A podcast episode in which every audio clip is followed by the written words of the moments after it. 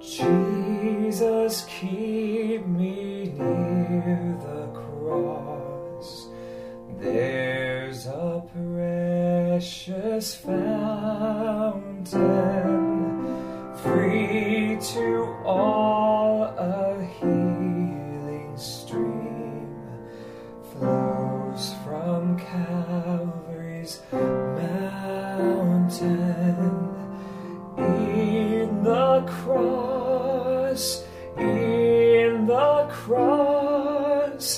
be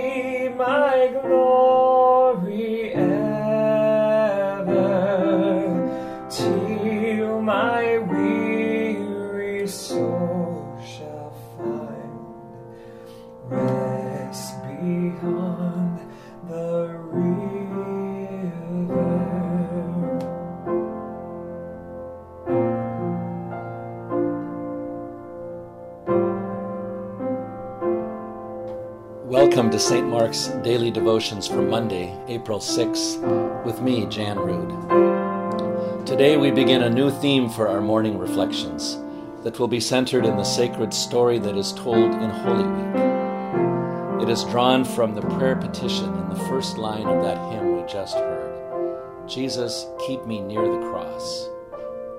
From today until Good Friday, we will take that petition and many others from the same song and make them our own as we look to God to keep us near the cross of Jesus Christ. Wherever you are as you hear this, let your heart be joined to ours as we remember the deep love and grace of God that is shown to all the world in the one who died that we might live. Our Bible reading for this Monday of Holy Week comes from the Gospel of Matthew. In it, we hear Jesus' words that come right after one of his predictions that he will be put to death after arriving in Jerusalem, and that he will rise again on the third day. In Matthew 16, verses 24 to 26, Jesus says, If any want to become my followers, let them deny themselves and take up their cross and follow me. For those who want to save their life will lose it and those who lose their life for my sake will find it. For what will it profit them if they gain the whole world but forfeit their life? Or what will they give in return for their life? As we begin our reflections on what it means to stay near to the cross of Jesus, my thoughts go to the many crosses that I have seen throughout my life, including the one that I wear when I lead worship. It is a cross that was first worn by my Uncle Oliver, who preached at my ordination service 35 years ago. If you saw it, you would recognize it as a Celtic cross, meaning it has a circle in the center, which points to the oneness of Christ and creation, including the round earth that we inhabit. It is the kind of cross that I saw all over Scotland in April one year ago as I walked the John Muir Way, and then made a spiritual pilgrimage to the island of Iona. On Iona, one of the high standing crosses in front of the abbey is St. Martin's Cross, with the same distinctive feature of a circle in the center. But at the center of this cross, within that circle, is an image of our Holy Mother Mary and her child Jesus. Mary holds him close against her breast. As John Philip Newell says, she has paid the price of labor and now holds the newborn close to her.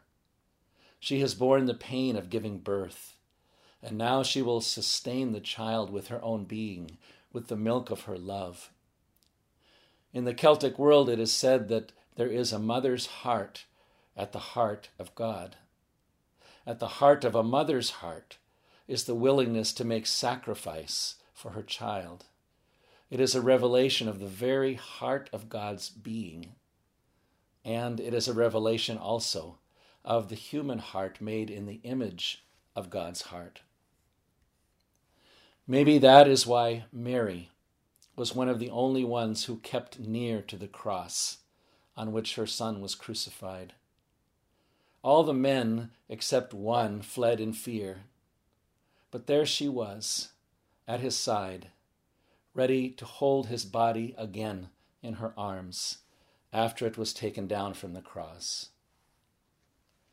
Just before making that pilgrimage to Iona, I gathered with family and friends for the memorial service of my mother, who died not long before her 97th birthday. Fifty years earlier, when she was only 47 years old, she became a widow.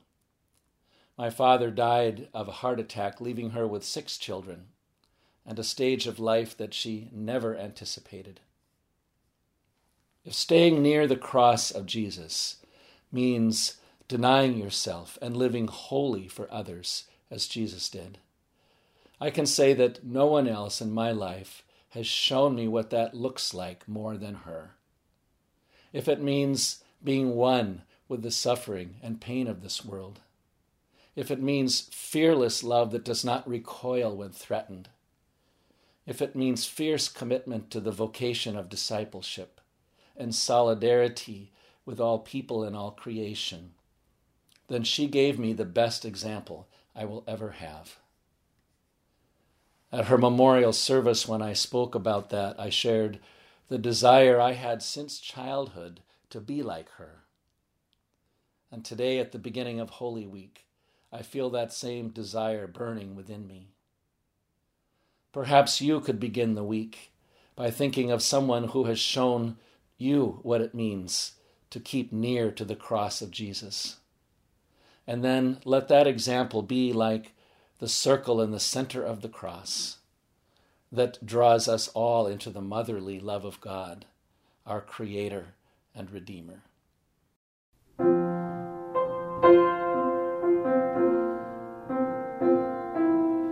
Jesus, keep me near the cross. There's a precious fountain,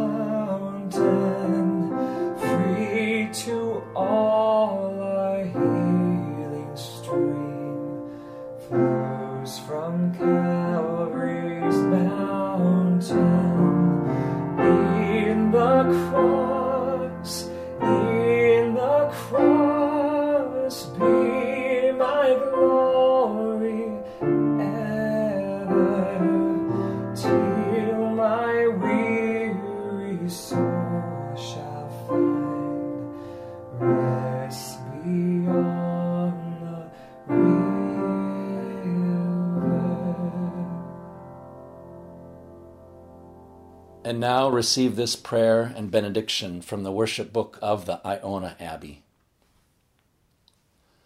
Mother in God, may the nourishment we receive from you enable us to enrich the lives of others wherever we may go this day. Whether the future be dark or bright, the road be smooth or rough, whether our cares be light or heavy, our song be strong or weak, keep our hearts warm and our hands open, our lives ever embracing and ever embraced by your love. Amen.